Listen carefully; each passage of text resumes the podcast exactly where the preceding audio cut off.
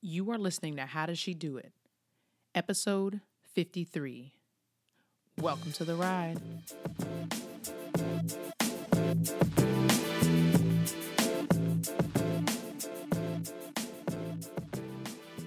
Thank you for listening to another episode of How Does She Do It? A podcast dedicated to sharing practical insight and honest perspective on being grown. My name is Tiffany, and I am your host. And if this is your first time listening, welcome. If this is your fourth, fifth, sixth, seventh, 52nd time listening, welcome back. I am happy to have you. This podcast does not exist without you.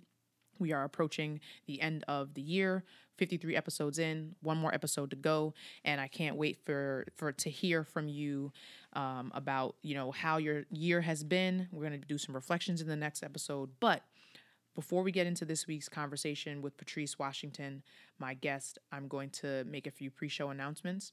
The show notes for this week's episode will be available at howdoesshedoitpodcast.com. So the links that are mentioned there, you'll be able to get in touch with Patrice that way through her social media handles on the show notes. If you have any questions, comments, topic suggestions, please feel free to send an email to Tiffany at howdoesshedoitpodcast.com. And if you had not had a chance to leave a five star rating and review in the Apple Podcast app, I, I encourage you and ask that you do so. We have made it to over 100 reviews, and that is a very big deal for a podcast that is not backed by a, you know uh, sponsors or it does not have a fancy network name attached to it, and that is because of the support that I get from you. So please continue to rate and review the podcast, share it with people who you think might find it valuable and I, I, appreciate you so very much. So um, this week, because again, this is a longer conversation that is filled with so many great, so many great gems, so much great wisdom. I am not going to do just my thoughts, but I want to just kind of get right into just sharing a little bit about who Patrice Washington is. Patrice is also known as America's Money Maven. She's a nationally recognized best-selling author. She's a columnist, a television commentator, she's a speaker, a spokesperson, radio host, and she is a leading authority on personal finance, entrepreneurship, and success for women and youth. She has a new podcast out called Redefining Wealth she is the author of several books that are that are focused on kind of giving you empowerment related to your money mindset but also giving you practical tools on how to kind of actually grow and build your wealth. But what we talk about in this conversation is not about like not just like practical ways to to save money or budgeting and things like that. We talk about wealth from a very holistic perspective. And you know, that's exactly what we that's the goal of how does she do it? And that is exactly kind of the the platform and the the framework that Patrice comes from. So you will hear so many gems, so many great stories, so many real experiences that she has had both personally and working with clients. And I really encourage you to just kind of sit back, listen to this episode and really take it all in because she is just so generous and has so much great information to share. So I will connect with you again at the end of this episode. But until then, please enjoy this conversation with Patrice Washington.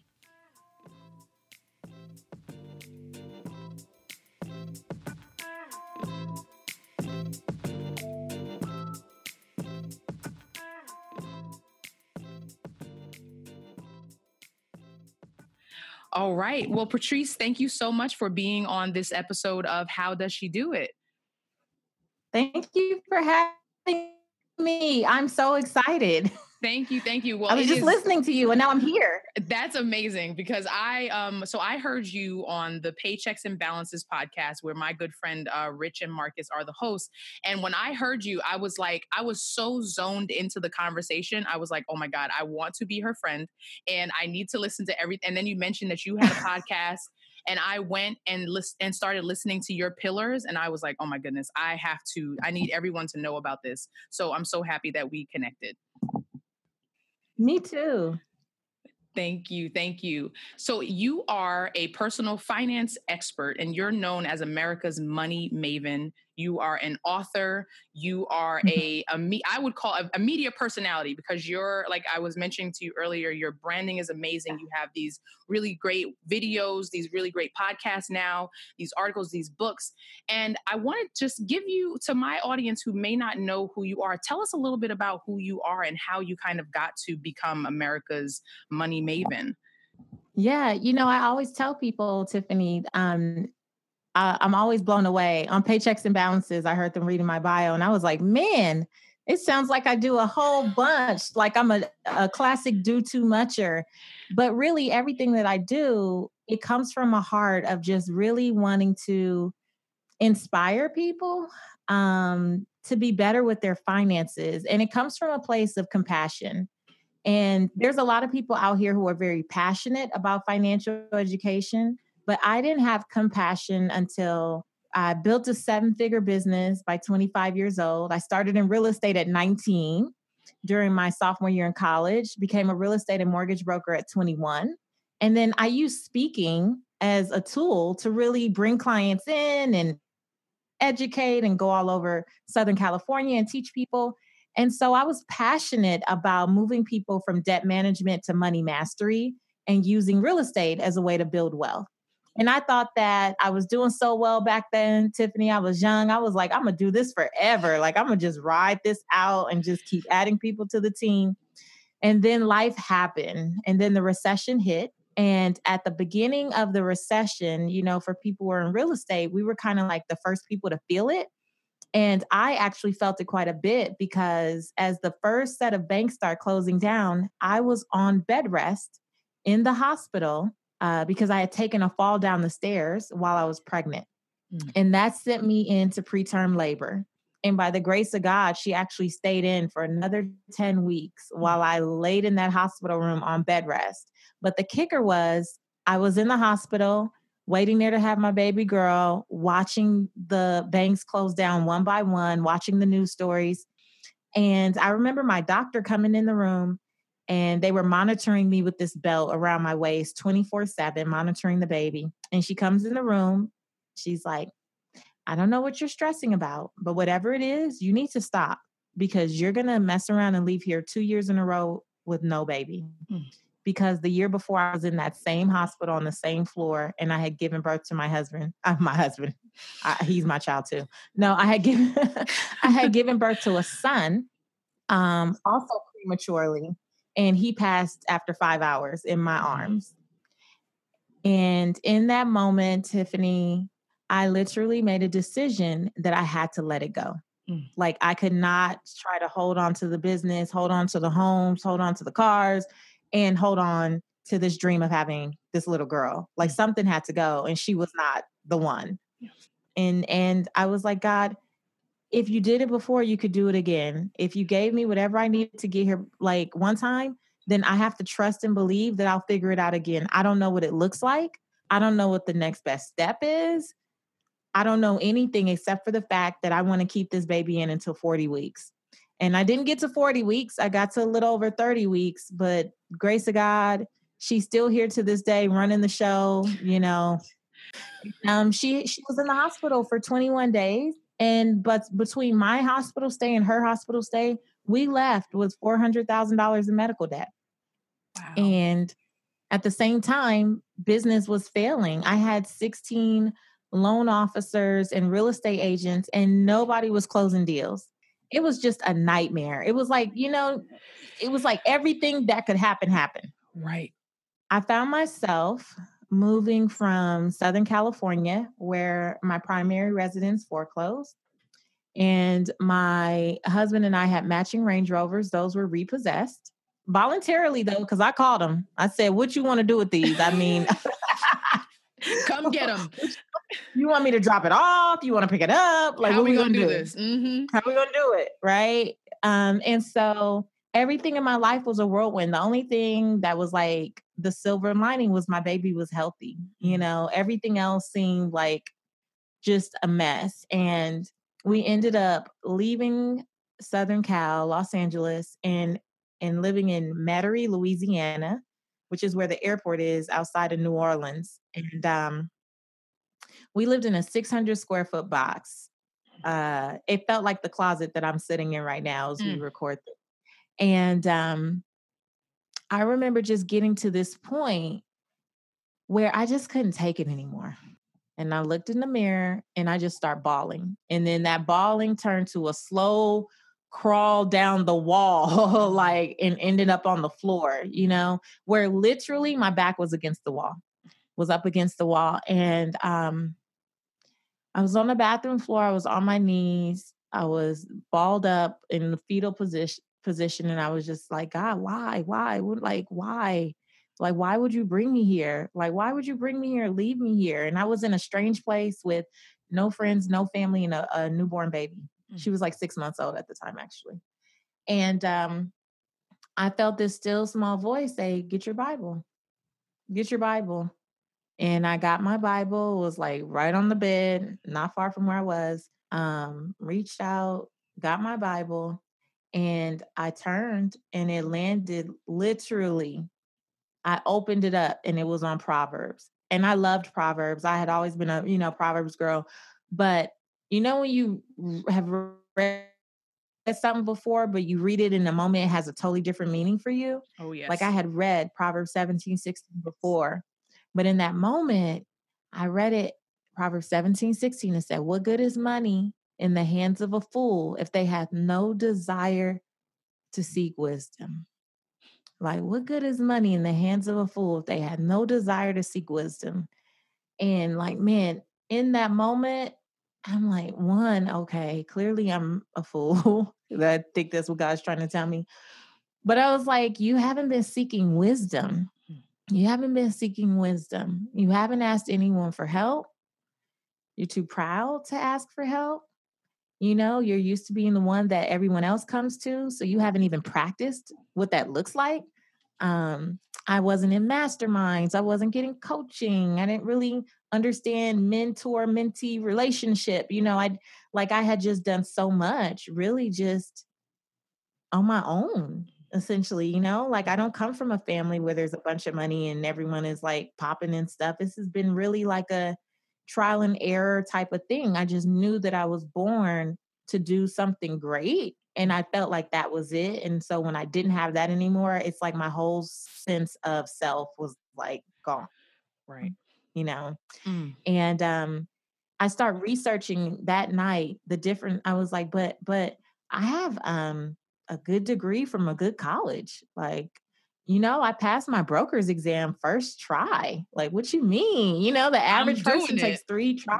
Mm-hmm. Yeah, I'm like, wisdom. I got wisdom. I'm doing all kind of stuff. Mm-hmm. And I I consider it to be the Holy Spirit for me, but like the Holy Spirit was just, just teaching me in that moment, like, wisdom and knowledge, two different things. Look it up.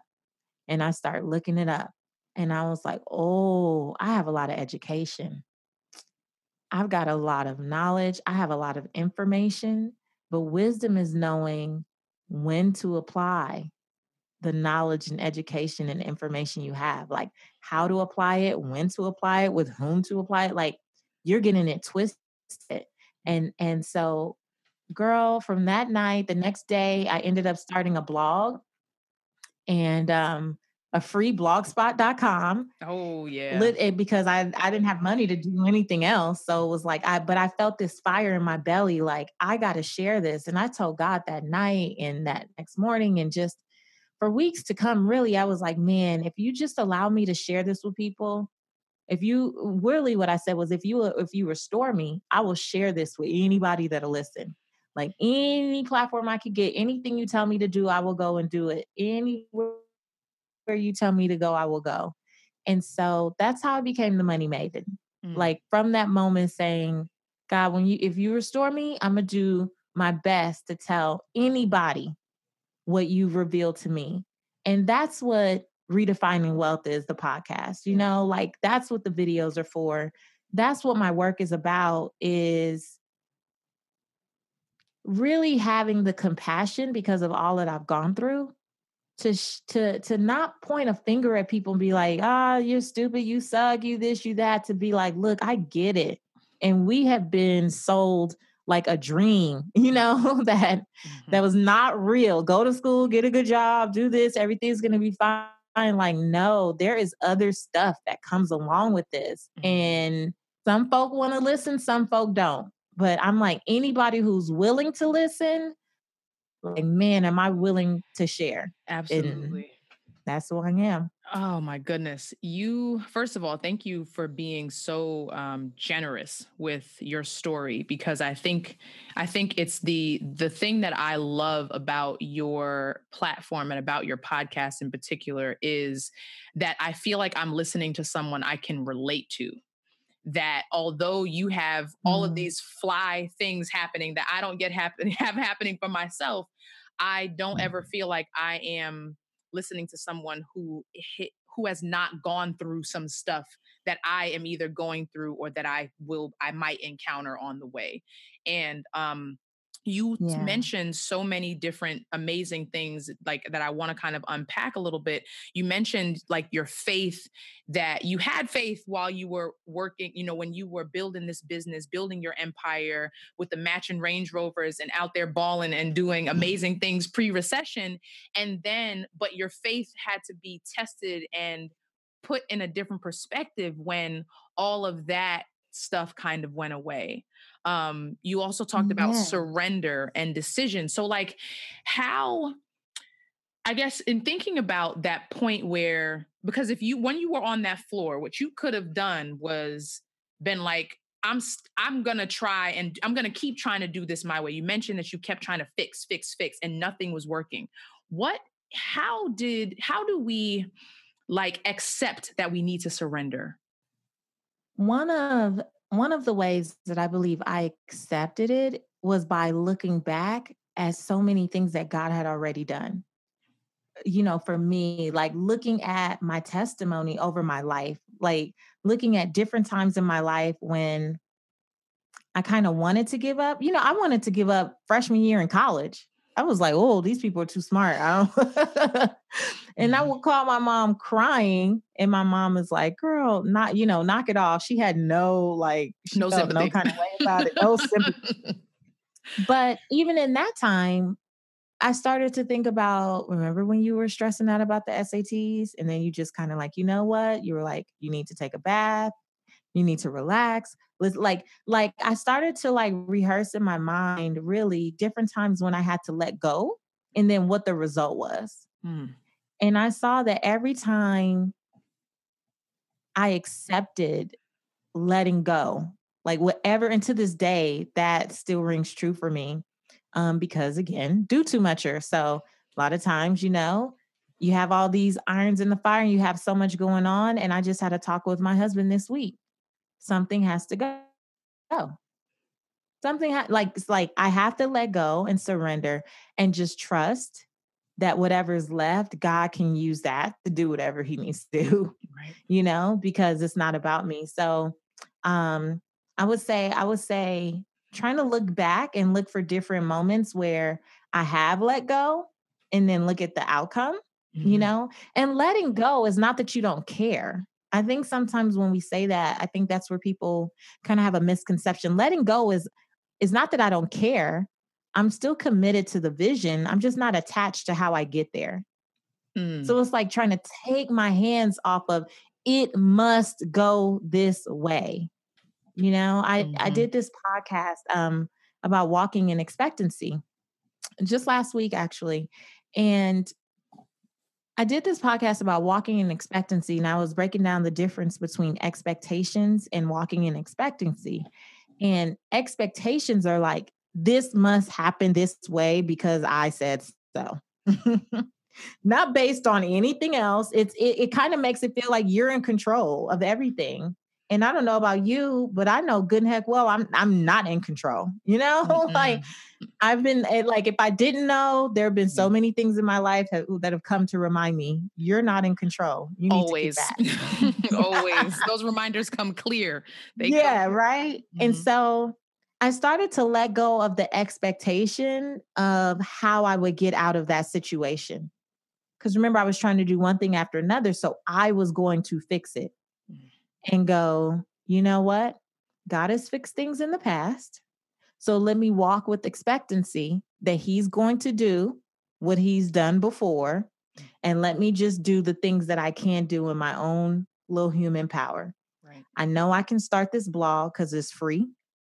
And so from that, it was like little, like little God winks just kept happening, like one thing after another. And every time a little something happened, like a random person would send me a note and say they appreciated the blog. And I'm like, who are these people? Where are they coming from? How did they find me? What is it? You know, because I didn't even know about social media yet. I didn't build my business with no social media. I didn't know anything about that, you know? Mm-hmm. So it was like like little tiny things, not huge wins, because sometimes we want everything to change overnight. No, I learned to celebrate very small wins, which I've turned anything into a win because I think that celebration just creates momentum anyway. So being able to surrender was just like, I'm gonna take, I'm gonna take my hands off of what having expectations about what this has to look like. And I'm gonna just trust. Mm and just do one thing at a time. And so I took a lot of random odd jobs. I took things that were well beneath my degree, well beneath anything I had done. Um, my husband went from, you know, wearing tailored suits every day to working at Taco Bell. Mm. But like, it wasn't rosy. It wasn't all rainbows. It wasn't an overnight thing, but it was like, I'm going to walk in expectancy and trust that as I take each one of these tiny steps forward, this is going to come together for my good. And that's how I learned to surrender. And I looked at those God winks, like I said, like very small things that would happen is like, okay, you're on the right path. You got to just take it and keep going. Wow, that is um I love that expectancy versus expectation. It's like expectation is rigid and expectancy is almost like you it's like if you were to take to physically open your arms and expectancy gives you the room to receive so many more things mm-hmm. whereas expectations is just like the thing that you think that you're capable or that the, the the control that you're trying to have over the situation so you mentioned how like you built your business around like you you built the first your first business as a real estate um as a real estate broker uh at without social media and blogging kind of became something mm-hmm. that you did and but it, social media was still very new at that time we now live in a time where yeah. Expectation is all over our news feeds right so the way that someone else portrays their success we p- people perceive it as overnight when it's been a 10 year journey it's been an 8 year journey how do we how do we filter that how do we check what we see and what we see in social media against where the expectancy that we need to have for our own journey? Well, first of all, I unfollow people even if I like them. Mm. I am determined to protect my peace and stay in alignment with what God called me to do. And sometimes I think that we get so caught up in following so many people and their um, filtered representation of what their lives are, right? And then we start judging ourselves against something that's not even real. And I trust me, I have found myself there and I'm like, I like her, but I completely have to unfollow her because in this moment, I find myself going like, oh, I should do that. That ain't what God called me to do. Mm. you mm. know, mm. like mm-hmm. that's not what I was called to do. Mm-hmm. And one of the reasons that faith is such a big pillar at redefining wealth and i really advocate you know each of us having a sacred space where we can spend time being still and and meditating or praying or whatever that is for you so that we can always tap into what god wants for us not what mm-hmm. he did for Tiffany, not what he did for Jane, not what he did for Keisha. Like what what am I supposed to do? And I think that social media, while it's an amazing tool, it's been a blessing for me. I met you through social media, you know, like I think that it's a blessing, but it can also be a burden if we allow it. Like it can be the very bane of our existence because we are so caught up in checking and checking and checking and seeing what other people are doing. And one of the things that I've had to remind myself is I built a seven figure business with no Facebook. This is when I was 25. That's and, that's OG right there. that's that's, that's like, dope right there. yeah, there was no there was none of that. And when I looked at because I was very intimidated by social media initially. And when I really looked at the core things in my business that helped me be successful in the first place, I've really had to come back to that. One of them is I'm an effective speaker. That's how I built the business in the first place. You know, I'm I'm really great with people. Like uh, I'm a relationship person. I believe in building relationships.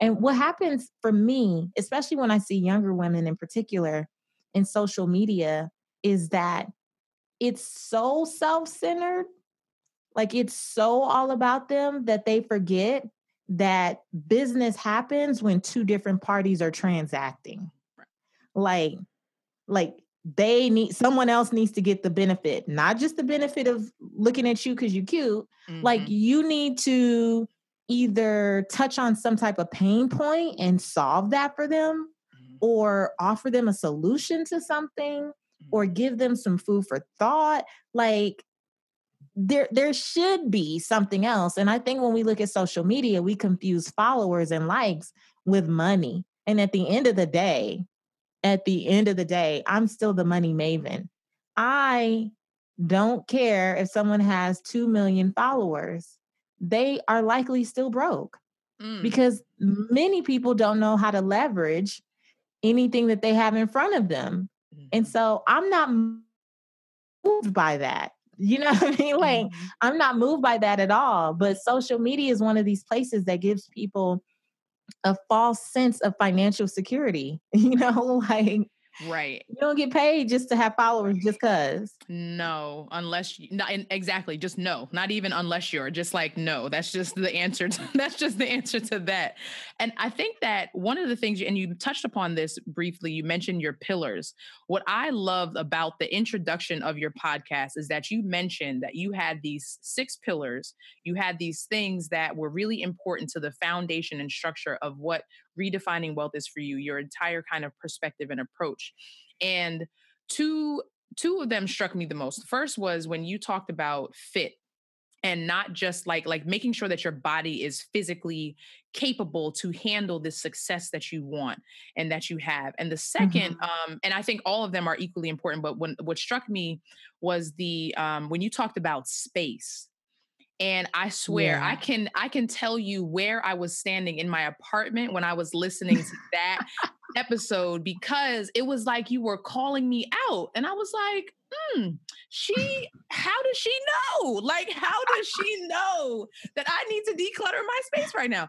I get that all the time. like i literally i was like yo i gotta get my life together. So when you were thinking about coming up when you came up with those pillars and you identified those i just talked i guess um i guess my question is how how did you arrive at those things those six pillars yeah. things that were the real literally the pillars for redefining wealth and what your perspective is on approaching finance and and building wealth so honestly tiffany what happened was what had happened was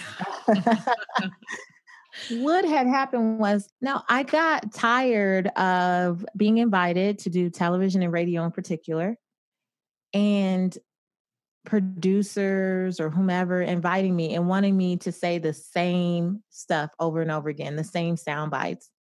And, you know, when I was on that floor in the bathroom, I told God, you know, if you restore me, I'll do whatever, I'll go wherever and share the message. And I felt like after doing this for several years, the message had become watered down into you need to budget, you need to fix your credit, you need to do this, you need to do that. And I felt like I was really betraying um, myself, you know, like I was not living in what I told God I would do. Like I was betraying the promise I felt like I made on that floor, which is that I would teach people to seek wisdom and that goes so far beyond um, a budget. While I think it's important, it's not the only piece. And to get to the pillars, what I did was over these last couple years in particular, as people have been asking me more and more. So, okay, so, you know, when I left New Orleans, I was sleeping on my brother's couch in his condo in Buckhead, Atlanta. Mm. And, you know, for several, what, two and a half years, I was a recurring, um, the recurring financial expert on the Steve Harvey show. Mm-hmm. And then, um, and then I got my weekly gig on his, um, radio show. So I have a weekly gig on the Steve Harvey radio show. And, you know, I just felt like, how could you be blessed with these platforms? You've gone from sleeping on your brother's couch to sitting on the couch across from Steve Harvey, across from Dr. Oz. You're on Fox News, you're doing all this stuff, and you sound like everybody else. And you know good and hell well that that's not what God told you to do. Mm. And I had been sharing little things in my work like my my best-selling book real money answers for every woman the first part is all mindset and behaviors and attitudes so it's very much about what i believe and and that those are the parts where when people are like oh my gosh she's like my my big sister talking to me helping me like it's really that but then i let it go into the normal stuff that folks get in a personal finance book and it's a great book but i was like man you didn't tell them the whole story Mm-hmm. So you are doing not that I've done people a disservice because I don't think that. I know that I've helped thousands of people over these last several years, but I felt like I I could go so much deeper if I basically um categorized all the things that I really did. Mm. Like you you can't work on your budget 24/7. Right. You know. Right. Like you can't check your credit every day. you know, mm-hmm. like the, like these things, they're nice things. They're a part of the puzzle, but you can't do that every day. What do you do every day? You walk around with you every day. Right. And all of this is 20% skill set stuff and 80% who you are and how you show up. Mm. And if I'm not sharing with people the truth behind very specific things that my husband and I have done. My husband has a seven figure business again. I have a multiple six figure business. Like I didn't do that creating budgets. That, you know? No. I, I just didn't. And mm-hmm. I'm like, let me actually take them. And so I started to write down just daily habits, weekly habits, monthly habits. And then I rearranged them so that they would be grouped together. Right. And that's mm-hmm. how the pillars came about. I was like, you know what? I have been for the last several years really working on me, really working on showing up as my best self because I was 28 years old with high blood pressure. Mm. And because I have a thin build, people assumed, oh, you're thin, you're healthy. That's a lie from Girl. the pits of hell. Girl. okay. Right. It's like there's a lot of skinny people in caskets. You know what I'm saying? Like it, you cannot think that that's being healthy you know, in our pursuit in this, especially like you said with social media, we're watching people talking about sleep is for suckers and I ain't slept in days and all this stuff.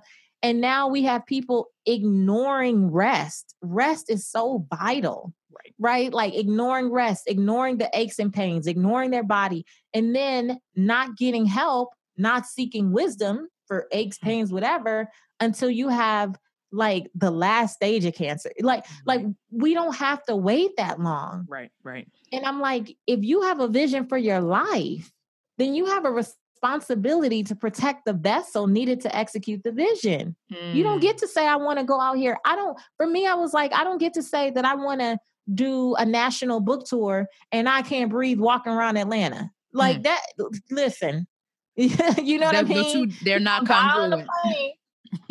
right. It's not congruent. It's not congruent. And mm. even with the mental fitness, that's the other part of the fit pillar.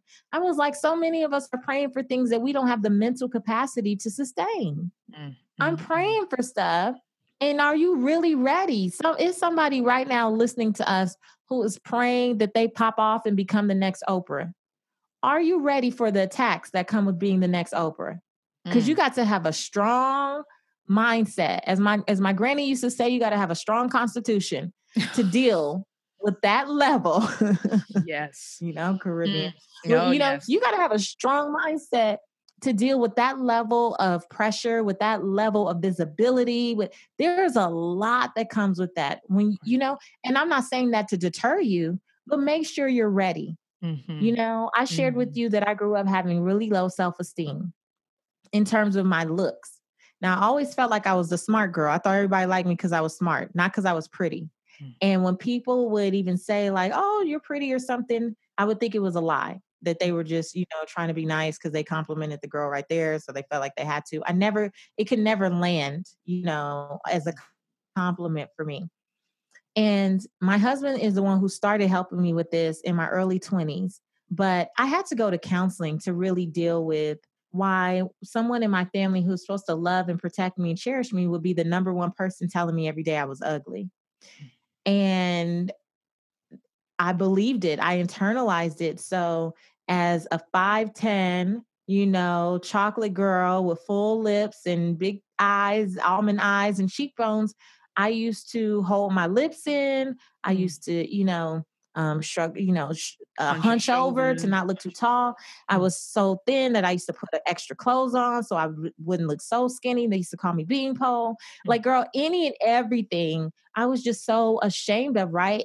And I think about how going to counseling in my early 20s and having my husband who was so affirming and would be like, "Are you crazy? Do you know what you look like?" I thought he mm-hmm. I thought we got together cuz we were best friends first. Mm-hmm. Like not, I never thought it was cuz he thought I was pretty. You know what I mean? And so he's like, "Are you crazy? Have you seen you?" You know, and between him and going to counseling, it really healed a lot of open wounds and trauma that I had since childhood. And here's why that's important. I have a very public you know, brand building, right? Like in terms of the television and speaking all over the place and doing a lot of magazine. Um, I'm always in print and, you know, stuff like that. Like I do a lot of stuff like that where people have to look at me. If this was 10 years ago, that might have been a problem. Mm. I couldn't mm. have walked into what God was calling me to do 10 years ago. There's wow. no way I could be this 10, 12, 15 years ago. Wow. I didn't have the mental capacity and what I tell people today is you might have all the education in the world, you might have all the knowledge, you may know how, be the best, all of that. But if at the back of your mind, you are dealing with some childhood trauma, right? That, that you just have not dealt with. You want to know why you're not able to move forward? It has nothing to do with you getting another degree. Mm-mm. It has nothing to do with you going and taking out $100,000 worth of student loans.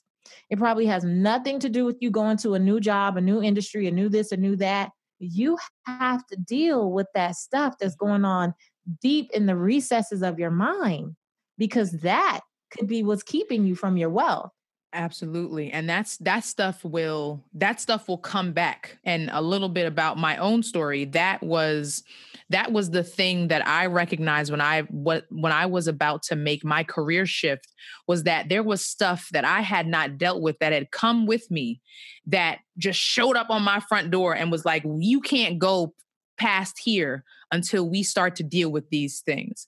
And I think mm-hmm. that that point about you know your foundation having to be solid and not and having your faith having going to counseling, not being afraid to say, you know what, I think I need a little bit of therapy. I might need a lot of bit of therapy, mm-hmm. and there's mm-hmm. nothing wrong with that. Um, there's nothing wrong with um, with receiving the love that other people have for you, even if you even and just letting it kind of rest on you, even when you're yeah. still learning to like to accept that yourself. And I think that, you know, a lot of what you talk about, and like you mentioned uh, in reading um, your book, it does feel like a big sister is talking to you in that mon- in that conversation about your mindset, because it's the stuff from our past that often keeps people from being able to access this idea that wealth is so much more than just money in the bank. So when you talk yeah. so much about mindset and uh, you have a money mindset framework. Like what are some of the things that block people when it comes to their money like uh, what are some things that hold people back when it comes to their money mindset and kind of growing and trying to attain and build wealth? One of the big things that holds our money mindset back are just the people that we surround ourselves with you know like because they help shape that mindset. Mm. and so from the book i talk a lot about how the financial blueprint or the money mindset that we have is usually formed in childhood. And not even because someone was having deliberate conversations, it could be what you heard. Like some of the conversations you've heard, it could be um, what you saw, what was modeled for you. And you know, when something's normal, Tiff, it just doesn't stand out. Mm-hmm. It's just the norm. Mm-hmm. So if everyone in your family says things like, well, it takes money to make money, and it is so matter of fact, that is so small, it's so subtle, right? But then here you are 30, 40 years later, and you're living paycheck to paycheck, but you want to start a business. Hmm. And while you have a great idea, you have the degree, you have the talent, you got the looks, the whatever you need to make it happen. You have it all. And you're trying to put it out there, you're trying to do things, you're trying, but nothing is succeeding. In the back of your mind, if you have heard over and over again, it takes money to make money, and you know you ain't got none. Bad English, but it's right. And you Yes, it is. You know, you know you don't have it. There's something that is going to stop you from moving forward. You're going to have analysis paralysis. You're going to have, you know, your fear is going to start to show up in different ways. Now, I'm always fearful when I do something. I don't think I've launched anything or put anything out there that didn't have a little fear on it. I'm not even going to lie to you, mm-hmm. right? When I was starting the podcast, it happened so quickly. I was like, oh, Lord, maybe I should have waited until the new year. I'm trying to do my, like I had all these thoughts, but I, but I manage my fear. I don't let it manage me. I push through anyway. What happens for a lot of us is that fear ends up becoming, oh, my mama always said X, Y, and Z, right? Because, you know, you start telling yourself these stories and your brain is always trying to prove itself right. Mm-hmm. So then you start making silly mistakes to, to stop it so that you can justify what mama always said, right? Mm-hmm. Or your fear makes you become a super duper perfectionist where you're waiting to get ready, like you're getting ready to get ready. Getting ready to, to get, ready, ready, to get ready. Uh-huh. right? Like that fear starts to manifest in so many different ways, but your wealth is tied into that idea girl. Like your wealth is tied into what it is you're trying to launch. Hmm. And so this one mindset that came from one little line that people used to say, because you got to remember, just a thread. These are your beliefs, right? Like once this is said over and over again, this becomes a belief, and your belief is going to dictate your action, and your action is going to create habits, and those habits are going to give you results.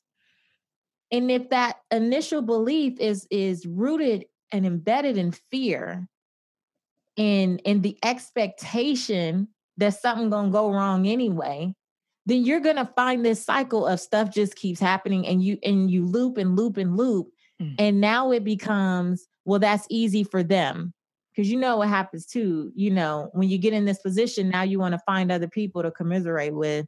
Okay. And now you find a little a few folks who can confirm it, probably people who grew up the same way or have a mm-hmm. similar mindset, which is very dangerous, mm-hmm. right? But like attracts like. And now you guys are all talking about how this doesn't work, how this doesn't work, how these people and they must have did this. And now, you know, people who have made it must have did something bad or something mm-hmm. wrong or mm-hmm. they they've taken advantage of people all those negative things that people typically like to say about wealthy people and I, I have people who f- have followed me for years, Tiff, and they really like me, right? And then if I ever have a chance to meet them, sometimes I get to unpack stuff and, and people will start to just, you know, like tell me all this stuff about rich people and wealthy people and this and that. And I'm like, wow, do you think all rich people? Like, yeah, rich people. I'm like, well, what do you think I am? Mm. Hmm.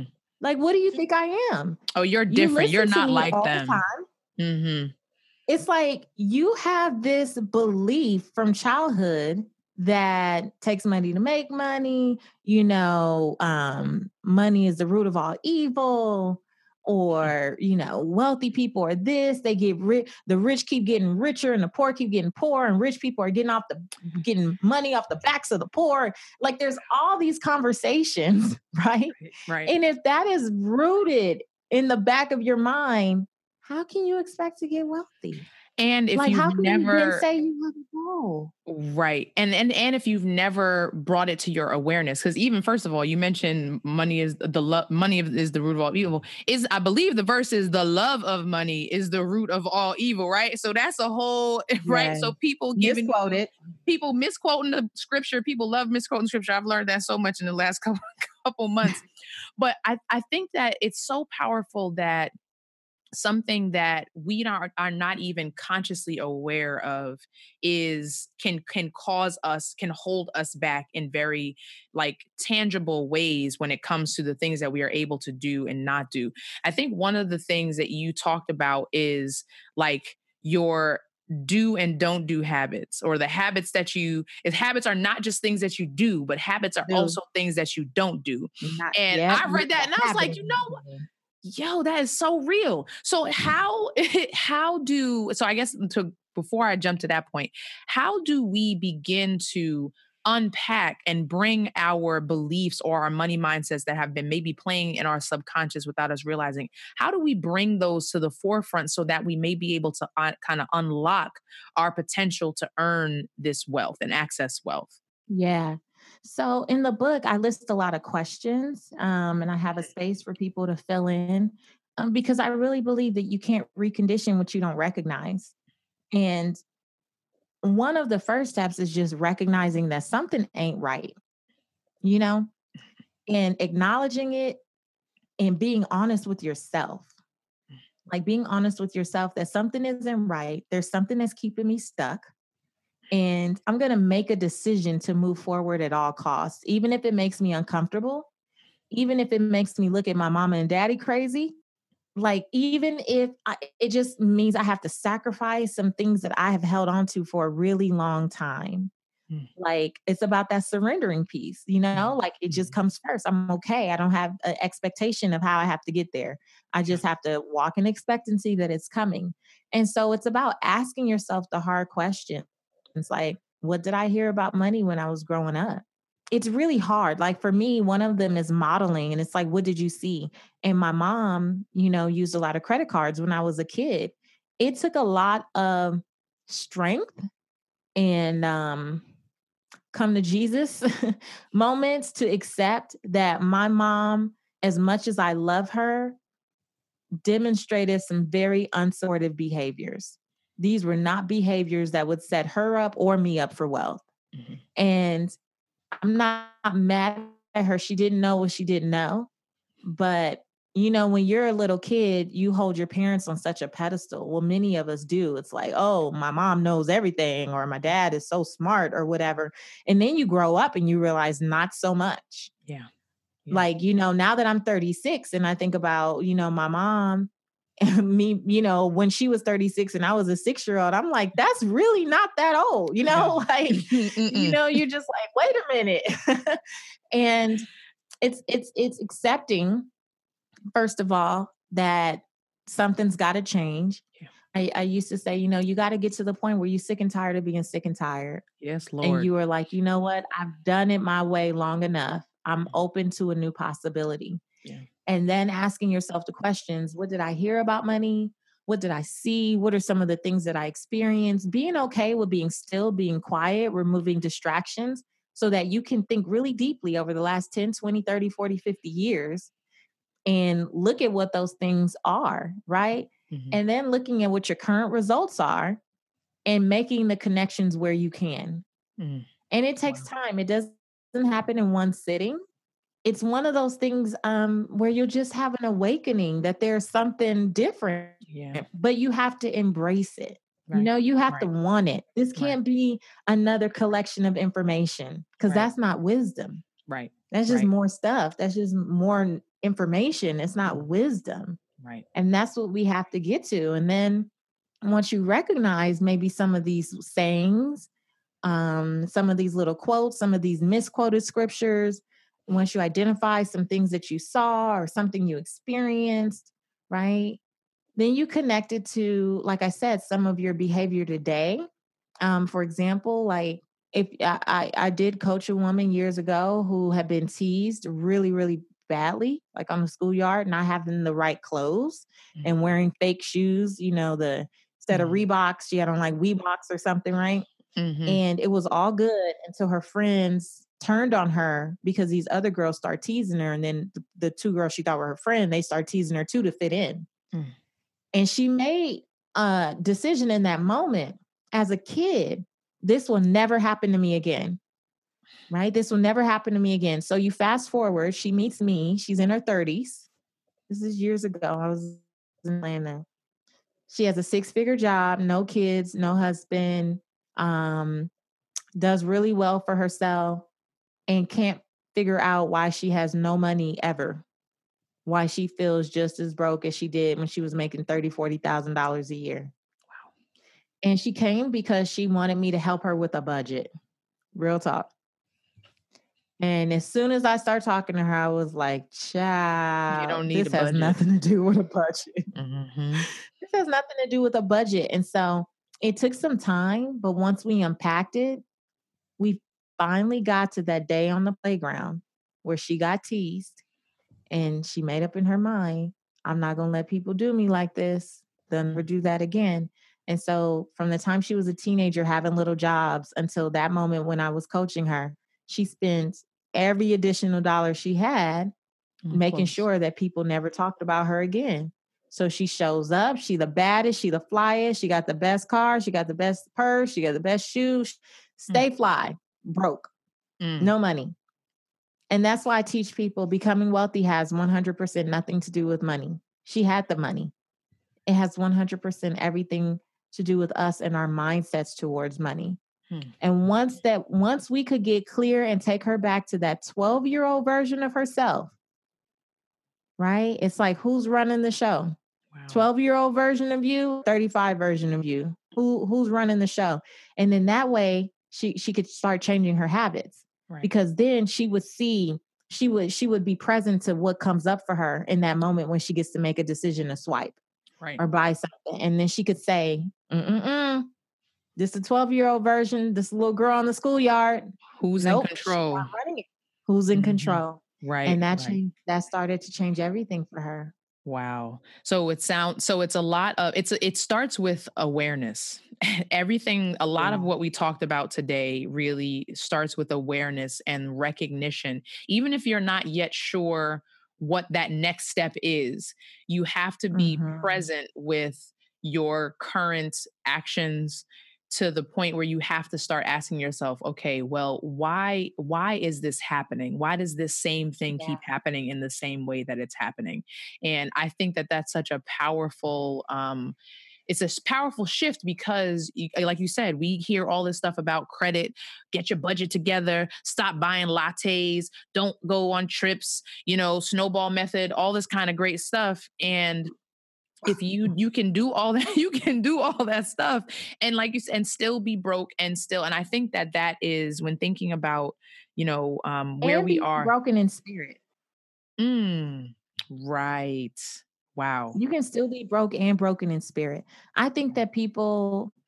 mismanage their finances due to lack of fulfillment Hmm. I really do. And that's what the pillars are about. It's helping people be fulfilled in every area of their life so that they can truly experience wealth you know like mm-hmm. like i believe that the financial piece will come but i also believe that it's so rich to feel that in every area in every of your life area. like i am showing up empowered and being the best best version of me in every sense of the word Right. Because I, yeah. And I think that nothing, and that's what a lot of what I talk about on this podcast is really about is about approaching your whole person because I do a lot of I do career coaching. Your career is not about the thing that you do at work every single day. In the same way that your, you know, your financial picture is not just about, you know, the the money and the dollars in your account. There's a journey that got you there and there's a there's something that could be keeping you from t- getting yourself to that next level. And it doesn't have to do with a title. It doesn't have to do with a promotion. It doesn't have to do with who your boss is or what company you work for. It has to do with with the foundation of who you are and then how all of that comes and connects to everything else that you're doing and that you're um, that you're living every day.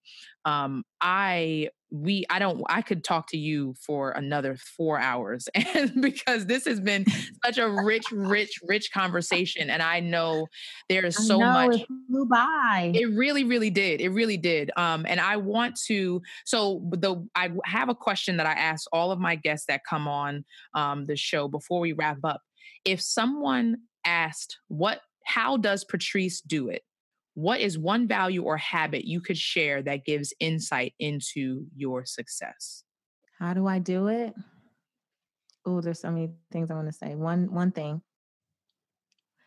By remembering every day that it's not even about me. Mm.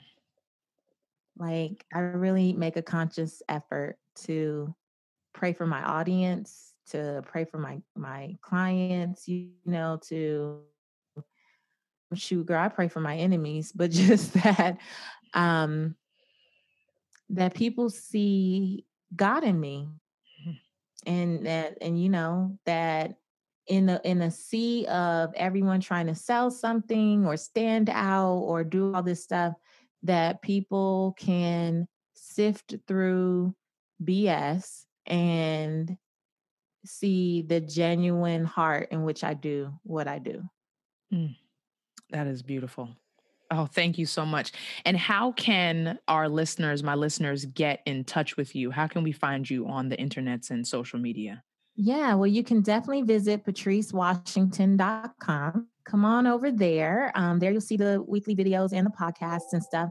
And um, everyone on social media, I play a lot on Instagram uh, and Facebook and Twitter. Seek Wisdom PCW. It's Seek mm-hmm. Wisdom then my initials PCW. And I will definitely put links to uh, connect with you in the show notes. And please check out Redefining Wealth. This podcast is one of the. It just it's a it's just a warm like you get a warmth listening to you, um, even on your solo episodes as well as with your mm. guests. And um, it has been truly truly a blessing talking with you this evening. And I cannot wait to uh, to stay connected and to see the other great things that you have coming forward in the next several several months and years to come. Oh, thank you, Tiffany. I, I so appreciate being here. I could talk to you all night too. Like you're my girlfriend. like we're just we're just friends, letting just you guys listen we're just, right, right. We're just talking. We're just talking. Yeah. Thank, so thank you uh, I, I appreciate the invite and thank you for the support. It, I'm I'm definitely humbled. Absolutely. Thank you that conversation was so many of the things. I just want to highlight a few things that she said that stuck out to me, or parts of the conversation. The difference between expectation and expectancy, being committed to the vision, but not staying attached to how you get there, being ready for what you pray for, and the importance of getting ready for what you're praying for, and and making sure that you are being aware and paying attention to the things that you're doing and the things that you're not doing. Uh, she said specifically, you can't recondition what you don't recognize. And that is just so, so powerful. So pay attention to how you're walking every day and how you're showing up and everything. And um, how you're showing up here to listen to How Does She Do It. Thank you again for listening to episode 53. We have one more episode before the year is over, and I am so excited to say that it's been another great year, another great set of opportunities and conversations, and I really appreciate your support. And until next time, be blessed and be a blessing. Peace.